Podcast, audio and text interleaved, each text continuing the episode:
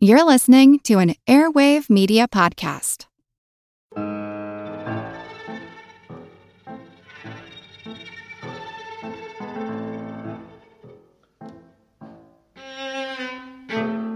As the wise man George Carlin once said, "We like war. We're a warlike people." And mankind has gone to war for all kinds of reasons, from land to power, resources, a pretty face, a pig. Honestly, it seems like we'll go to war over just about anything. My name's Moxie, and this is your Brain on Facts. Get ready to geek out. The Wired Science podcast explores all the latest and greatest in science. Everything from strange diseases and biological breakthroughs to interesting tech and mysteries in outer space. Listen to Wired Science today, wherever you get your podcasts. That's Wired Science, wherever you get your podcasts. I will say, before we dive into today's topic, that some of these might be classified as riots rather than full-scale official military engagements, but they're definitely interesting nonetheless. Such as the time when the only shot fired was taken by the weaker side in the engagement, and that shot hit a soup kettle.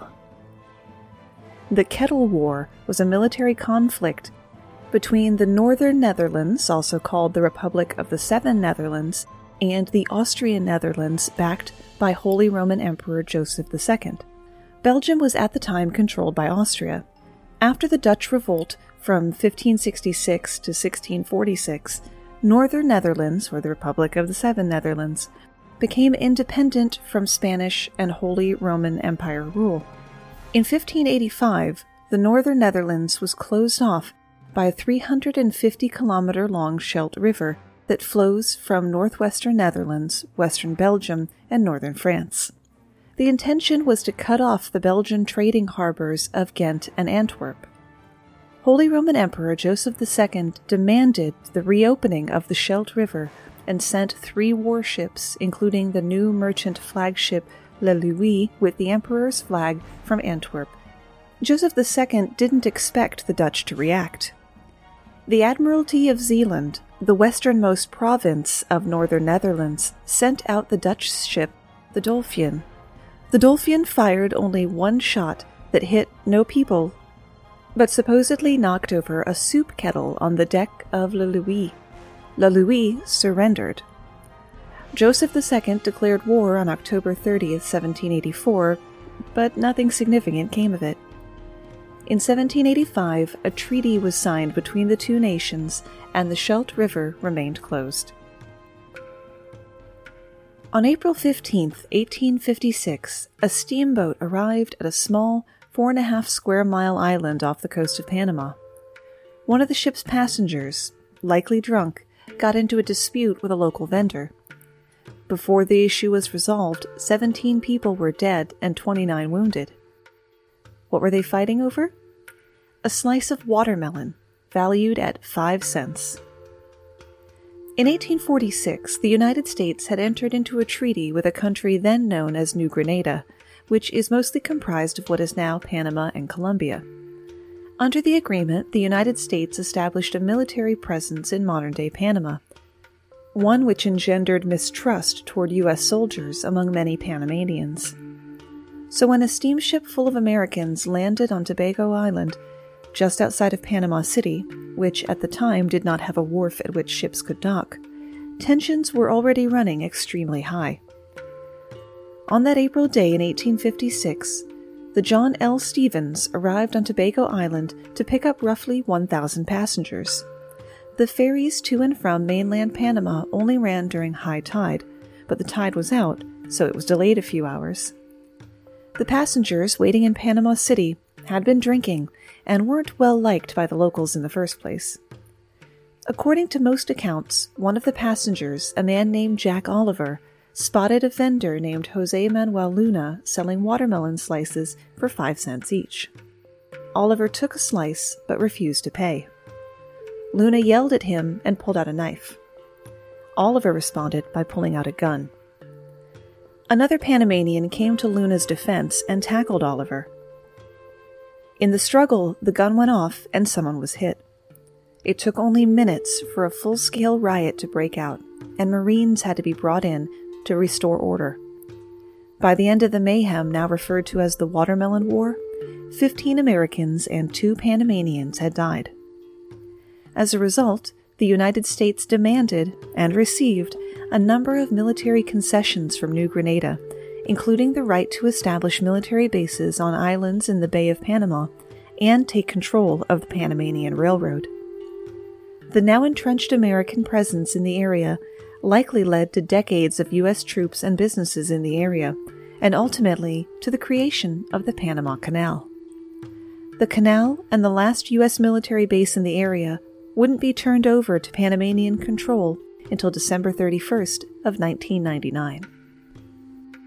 In a way, all war is stupid, but high in the running for most stupid is the Battle of Zappolino, also known as the War of the Oaken Bucket, fought in thirteen twenty-five between the rival city-states of Bologna and Modena in Italy.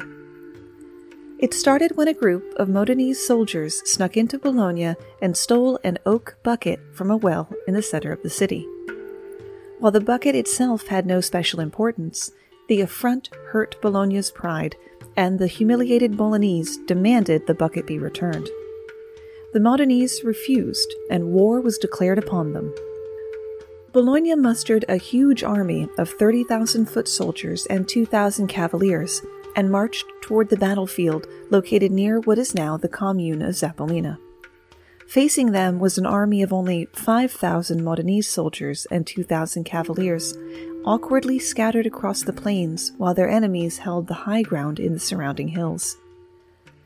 Some two thousand men would lose their lives in the fracas. Despite being surrounded and outnumbered five to one, though, Modena's army fought bravely, and in just a few hours the battle was over, with the Bolognese retreating and the Modenese chasing after them. The Modenese army not only chased the humiliated Bolognese all the way back home, they actually managed to break through the city gates and destroyed several castles and a sluice lock on the Reno River, thus depriving the city of water. At this point, Modena's army was in position to siege the city, but they chose not to. And as a final parting gesture, the men stole a second bucket, this one from a well outside the city gates. Following the war, the two parties agreed to peace, and Modena returned some properties it had captured from Bologna as a gesture of goodwill. But the original bucket? That was never returned. To this day, the city of Modena keeps it in the basement of the Torre della Ghirlandina, and a replica is available for viewing in the town hall. Even though wars are usually given literal names, when you hear the phrase, the Pig War, you'd be forgiven for wondering if it's a metaphor. The story begins back in eighteen forty-six, when the Oregon Treaty was signed between the U S and Britain to put a rest to a long-standing border dispute between the United States and the British North America, later to be made Canada, over the land between the Rocky Mountains and the Pacific coastline. The Oregon Treaty stated that the U S and British-American border would be drawn along the forty-ninth parallel, a division that remains to this day. Although this sounds pretty straightforward, the situation became more complicated when it came to a set of islands situated to the southwest of Vancouver, where the treaty stated that the border was to be through the middle of the channel separating the continent from Vancouver's island. The position of these small islands made that difficult to do with certainty. One of the largest and most important islands in this area, San Juan Island, was of notable significance due to its strategic position at the mouth of the channel.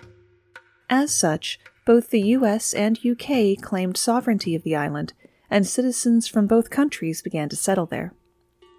In eighteen fifty-nine, the British had a significant presence on the island, bolstered with the recent arrival of the Hudson Bay Company, who had set up a salmon curing station and a sheep ranch on the island.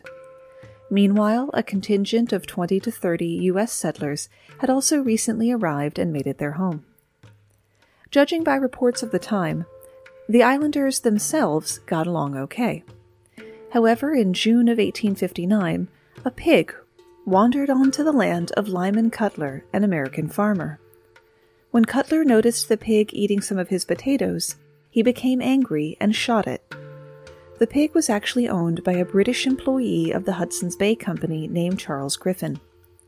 Griffin owned quite a few pigs and was well known for letting them roam freely across the island. This was probably not the first time one of them had trotted across Cutler's land. When Griffin found out about the death of his pig, he went to confront Cutler.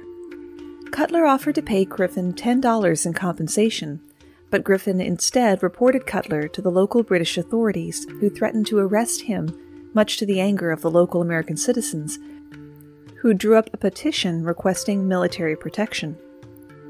General William S. Harney, the commander of the Department of Oregon, with known anti-British views, sent a sixty-six man company of the U S ninth Infantry to San Juan. Upon hearing this news, James Douglas, the governor of British Columbia, decided to send three British warships as a show of force. During the following month, there was a standoff, with both sides slowly increasing their military presence in the area, and with the U S ninth Infantry refusing to budge, even though they were massively outnumbered. It was not until the arrival of Admiral Robert L. Baines, Commander-in-Chief of the British Navy in the Pacific, that things started to change. When he finally arrived, Douglas ordered Baines to land his troops on San Juan and engage the U S ninth Infantry. Baines refused, famously stating he would not, quote, involve two great nations in a war over a squabble about a pig. By this time, word had finally reached both Washington and London about what was going on. Officials on both sides of the Atlantic were shocked that a dispute over livestock had grown into a military standoff involving three warships, eighty-four guns, and twenty-six hundred men. Concerned that this was going to escalate further, both sides quickly began negotiations, eventually deciding that both the U S and Britain should maintain a presence of no more than one hundred men each on the island until a formal agreement could be met. The British subsequently set up camp on the north of the island, with the Americans being based on the south of the island. It was not until eighteen seventy-two that an international commission, led by Kaiser Wilhelm the First of Germany, decided that the island should fall entirely under American control, and such the dispute was finally laid to rest. Today you can visit both the British and American camps, as they are part of the San Juan Island National Historic Park. Interestingly, this is the only place in a U S national park where a foreign flag is regularly hoisted over U S soil, and both the flag and the flagpole were provided by the British government as a sign of friendship. I love a dog as much as the next man, though maybe not as much as the Greek man who accidentally started a war when his dog got away from him. Bulgaria and Greece had both had their sights set on similar territories freed by the fall of the Ottoman Empire. The result was a number of border skirmishes between the two sides, leading to the Second Balkan War of nineteen thirteen. Then World War One broke out. Bulgaria sided with Germany, Austria, and Hungary, and when the war was over, they were forced to give up Western Thrace, which had given them direct access to the Aegean Sea, as well as to give up land to the Kingdom of Serbia, Croats, and Slovenes, which later became Yugoslavia. As a result, tension between Greece and Bulgaria didn't improve with the end of World War One. The more hot-headed on the Bulgarian side did not recognize the terms of the treaty that rewarded Greece for siding with the winning team, nor did they acknowledge that their conflict had to end. Raids were launched into Greece and Yugoslavia, the most devastating of which was made by the Internal Macedonian Revolutionary Organization. Petrich, a town in southwestern Bulgaria bordering Greece, was run by the I M R O as a virtually independent state. In nineteen twenty-three, the Bulgarian Prime Minister tried to mitigate tensions with Greece and improve relations with the rest of the continent. For this outrage, he was ousted by a coup, then captured by the I M R O and killed. Now for the dog. There was a Greek soldier stationed at the Greco-Bulgarian border on the Kimir-Kapu Pass who had a dog. On the eighteenth of October nineteen twenty-five, for reasons that have been lost to time, that dog began running toward the Bulgarian side. Despite the frequent skirmishes that had left hundreds dead on both sides, the soldier ran after his dog, straight into Bulgarian territory, where he was promptly shot dead by border guards. The Greek border guards fired volleys into the Bulgarian side, and the Bulgarians further retaliated. During a lull, a Greek captain and his aide grabbed a white sheet and ran out into no man's land to appeal for calm. The opportunity was too good to resist. The Bulgarians fired, killing the captain and wounding the aide, who was able to make it back to the Greek side. As for the dog, its fate remains unknown. The official version that made it to Greek newspapers at the time omitted the dog entirely. According to the press, some Bulgarian border guards stormed the Greek outpost at Belisica for no reason, and it was during this raid that the Greek captain and one guard were killed. Bulgaria and Greece were now on the brink of war. Bulgaria expressed regret for the incident and said it was all a terrible misunderstanding. They proposed a Greco-Bulgarian commission to investigate the matter. It could have ended there were it not for Lieutenant General Theodoros Pangalos. Pangalos had deposed King Constantine the First of Greece, established the Second Hellenic Republic, and led the coup which installed him as the country's prime minister and later its president. In that latter position, he suspended freedom of the press, devalued Greek currency by cutting paper notes in half, and even dictated how long women's skirts should be, no higher than one foot or thirty centimeters off the ground, or else. Pangalos gave the Bulgarians an ultimatum: punish those responsible, make an official apology, and pay two million French francs in compensation to the victims' families within the next forty-eight hours. Bulgaria refused, so Pangalos ordered his troops into Bulgaria, where they occupied the town of Petrich and nearby villages. The Bulgarians fought back, but the Greeks maintained their grip over the town and the region. Desperate, Bulgaria appealed to the League of Nations, the precursor of the United Nations. The League ordered a ceasefire, demanded that Greece withdraws immediately, and that they compensate Bulgaria for their invasion.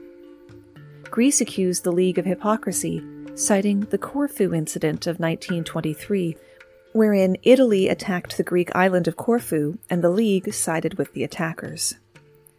Pangalos argued that the League had two sets of rules, one for powerful nations like Italy and another for weaker ones like Greece.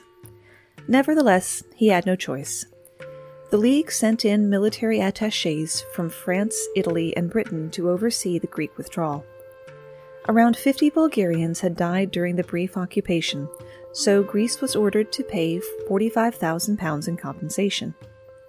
As for Pangalos, Greece had been humiliated under his rule, so the military staged another coup and replaced him with the president he had originally deposed.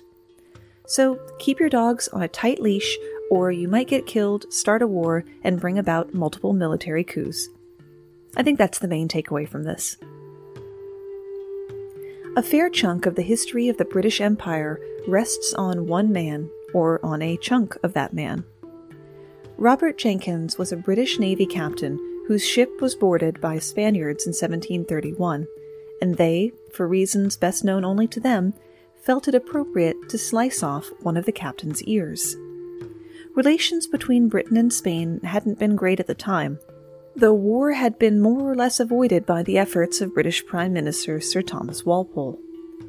By seventeen thirty-nine, Britain apparently got tired of not shooting the Spanish, and so, to provide a reason to go to war, a parliamentary hearing, no pun intended, was called over Jenkins' ear removal eight years earlier, and he got to parade his shriveled, severed ear around the Parliament building. Everyone declared this a huge insult to the nation, and thus war must begin forthwith. The war continued a bit half-heartedly over the next few years, with the two nations slapping at one another in the Caribbean and off the South American coast. However, because Europe was a mesh of alliances and political intrigue, the War of Jenkins' Ear erupted into the War of Austrian Succession, which became one of those continent-encompassing affairs that Europe loves to do every now and again. The War of Austrian Succession was an eight-year conglomeration of related wars, two of which kicked off after the death of Charles the Sixth Holy Roman Emperor and head of the Austrian branch of the House of Habsburg in seventeen forty. You might remember hearing about another Habsburg, Charles the Second, who was so inbred he could have been a sandwich, in our episode, It's Good to Be the King. An estimated half a million people died in that war. That war then formed a major cause of the Seven Years' War, the first truly global conflict, in which another one and a quarter million people died, and Britain eventually emerged as the dominant world power. So the short version, man loses ear, Britain colonizes half the globe. Through it all, though, the Spanish claimed a diplomatic victory, again, for reasons only they know. A lot happens every day. Cut through some of the noise by listening to What's New with Wired, a podcast that provides in-depth coverage on technology and culture. With new episodes released every weekday, you can catch up on all the major events you missed. From A I developments to business updates to new scientific theories, it helps you make sense of what's happening in the world. Plus, each episode is usually pretty short. You can easily squeeze it in on your way to work or during a lunch break. So stay updated with the award-winning journalism from Wired. Listen to What's New with Wired wherever you get your podcasts. That's What's New with Wired wherever you get your podcasts. Hello, everyone. You may recognize me as Gabby from the History of Everything podcast. And my name is Brenna, and you don't recognize me from anything yet. Together, we're two scientists who explore all of the weird little questions and conspiracies of the universe in our new podcast, Mystery of Everything. Everything has an explanation. We hope. But that is what we're here to figure out. We will dive into the science behind many popular conspiracy theories, such as vaccines causing autism, flat earth theory, and was the moon landing fake? And if so, why the heck would anyone even do that? But it's not just conspiracies. There's a lot of cool mysteries that we will attempt to use science to explain, such as near-death experiences, what made the Vikings go berserk, and can I control my co-host with M K Ultra? Wait, what? Anyway, make sure to check out the Mystery of Everything podcast everywhere where you find your podcasts. For reasons that are a little more clear, how about some increasingly good reasons to support our Patreon page? You're thinking, okay, she's just going to plug the page, I'll jump thirty. But wait, there's more. I don't want you to join the Patreon right now. In two weeks' time, I'm going to be launching a special offer with brand new perks and increased incentives for people who either support the show for the first time on Patreon or existing patrons who increase the amount of their donation. Be sure to follow us on our social media, Facebook or Instagram.com slash yourbrainonfacts or Twitter.com slash brainonfactspod over the next few weeks to get all the details. You can check out the current Patreon levels at patreon.com slash yourbrainonfacts. There are a lot of strange reasons on today's list, but the so-called pastry war between France and Mexico takes the cake, as it were. In the years following Mexico's eighteen twenty-one independence from Spain, fighting in the streets between government forces and rebels plagued the country. Rioting, looting, and property damage were common, including the ransacking of a bakery near Mexico City, which was owned by French-born pastry chef Remontel. Frustrated when the Mexican government refused to compensate him for the damage, which had been caused by Mexican officers looting, Remontel took his case to his native country and French King Louis-Philippe. The French government was already angered over unpaid Mexican debts, which had been incurred during the Texas Revolution of eighteen thirty-six, and it demanded compensation of six hundred thousand pesos, which included an astronomical sixty thousand pesos for Remontel's shop, more than sixty times what the shop was worth. When the Mexican Congress rejected the ultimatum, the French Navy in the spring of eighteen thirty-eight began a blockade of key seaports along the Gulf of Mexico from the Yucatan Peninsula to the Rio Grande. The United States, which had a contentious relationship with Mexico, sent a schooner to assist the blockade. The stalemate dragged on nearly until winter, when French warships bombarded the island fortress of San Juan de Ulua that guarded the preeminent port city of Veracruz. Mexico declared war on France, and its president ordered the conscription of all men who could bear arms. Within days, French Marines raided the city and captured nearly the entire Mexican navy. Desperate to repel the invaders, Mexico turned to grizzled warrior Antonio Lopez de Santa Anna, the former president and military general who had only the year prior returned home in disgrace after his humiliating defeat in the eighteen thirty-six Battle of San Jacinto, which led to the creation of the independent Republic of Texas. Rustled from his forced retirement, the general who had proved so ruthless at the Battle of the Alamo left his Veracruz hacienda and organized a makeshift army that drove the French forces from the city back to their ships. As Santa Anna galloped after the invaders, however, grape shot fired from a cannon took out the horse from under him and severely wounded one of his legs. Doctors determined the limb could not be saved and were forced to amputate the leg. Less than four months later, the pastry war was over. British diplomats brokered a peace agreement in which Mexico would pay France six hundred thousand pesos, including the cost of Remontel's pastry shop. French forces withdrew from the country in March of eighteen thirty-nine, although they would return to fight a protracted war against Mexico in the eighteen sixties. Here's a pro tip. If you go to someone's house and they have a piece of golden furniture, don't sit on it unless they ask you to. It's probably very important. If you listened to our episode, Good Morning to You, which is one of my personal favorites, you heard about the sacred stools of the Ashanti of Ghana, which are the seat of power for their chief, literally, but also hold the souls of the dead. In eighteen ninety-six, the Ashanti king had been exiled, replaced by the British governor of the Gold Coast, Sir Frederick Hodgson. A few years later, Hodgson entered the Ashanti capital and said that since the Ashanti lands were under the rule of the queen, they had better fetch him that sacred golden stool for him to sit on. The locals presumably sat in stunned silence, then went home and gathered up as many weapons as they could find. The British sent some men out to look for the stool, and were surprised to find themselves under a vicious attack by a force led by Ya Asantewa, the mother of the exiled king. The British column was nearly annihilated. The survivors barely managed to scamper back to their small fort and barricade themselves inside. Ya Asantewa laid siege to them with a force of up to twelve thousand men. The British had to bring in several thousand additional soldiers under the command of Major James Wilcox, as well as serious ordnance to break through their lines. They finally did, after over three months.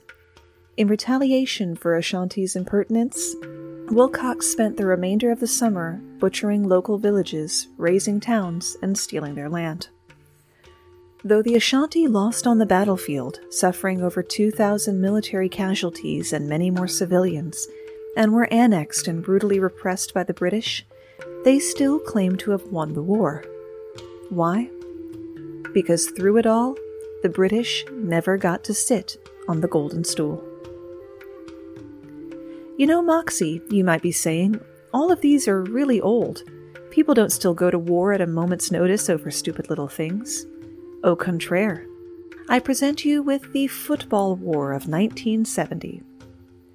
Long simmering tensions between Honduras and El Salvador, which were competing for a slot in the nineteen seventy World Cup to be held in Mexico, erupted into open hostilities called La Guerra del Football. There was fighting between fans at the first game in the Honduran capital of Tegucigalpa, where Honduras won one nil. The second game, in the Salvadoran capital of San Salvador, was won by El Salvador three nil, and even more violence followed. A playoff match took place in Mexico City a few weeks later, which El Salvador won three to two in overtime. That same day, El Salvador dissolved all diplomatic ties with Honduras, stating that the government of Honduras had not taken any effective measures to punish these crimes, nor had it given assurances of indemnification or reparations for the damages to Salvadorans. The Salvadoran Air Force then attacked targets inside Honduras, which caught the better-equipped Honduran Air Force off guard, and the larger Salvadoran army then invaded Honduras. the Organization of American States called for a ceasefire. After four days of fighting, the Hundred Hours' War had ended in over two thousand casualties on each side, with some three hundred thousand Salvadorans displaced. And that's where we run out of ideas, at least for today. I will leave you with not the strangest cause of war, but a surprising cause for a truce. It's one of those stories where if you saw it in a movie, you'd complain that it was unrealistic. In the winter of nineteen sixteen to seventeen, half-starved Russian wolves converged on both the German and Russian lines in the northern part of the front. As desperation pushed them beyond their fear of humans, the wolves began attacking soldiers not just one at a time, but even soldiers in groups. The soldiers tried poisoning them, shooting them with rifles and machine guns, even lobbing grenades at them. The situation was so severe that the Russian and German soldiers convinced their commanders to allow temporary truce negotiations to enable them to deal with the animals more efficiently. Finally, a coordinated effort was made, and gradually the wolf packs were rounded up, leaving the area, once again, safe for humans to kill one another. Thanks for spending part of your day with me.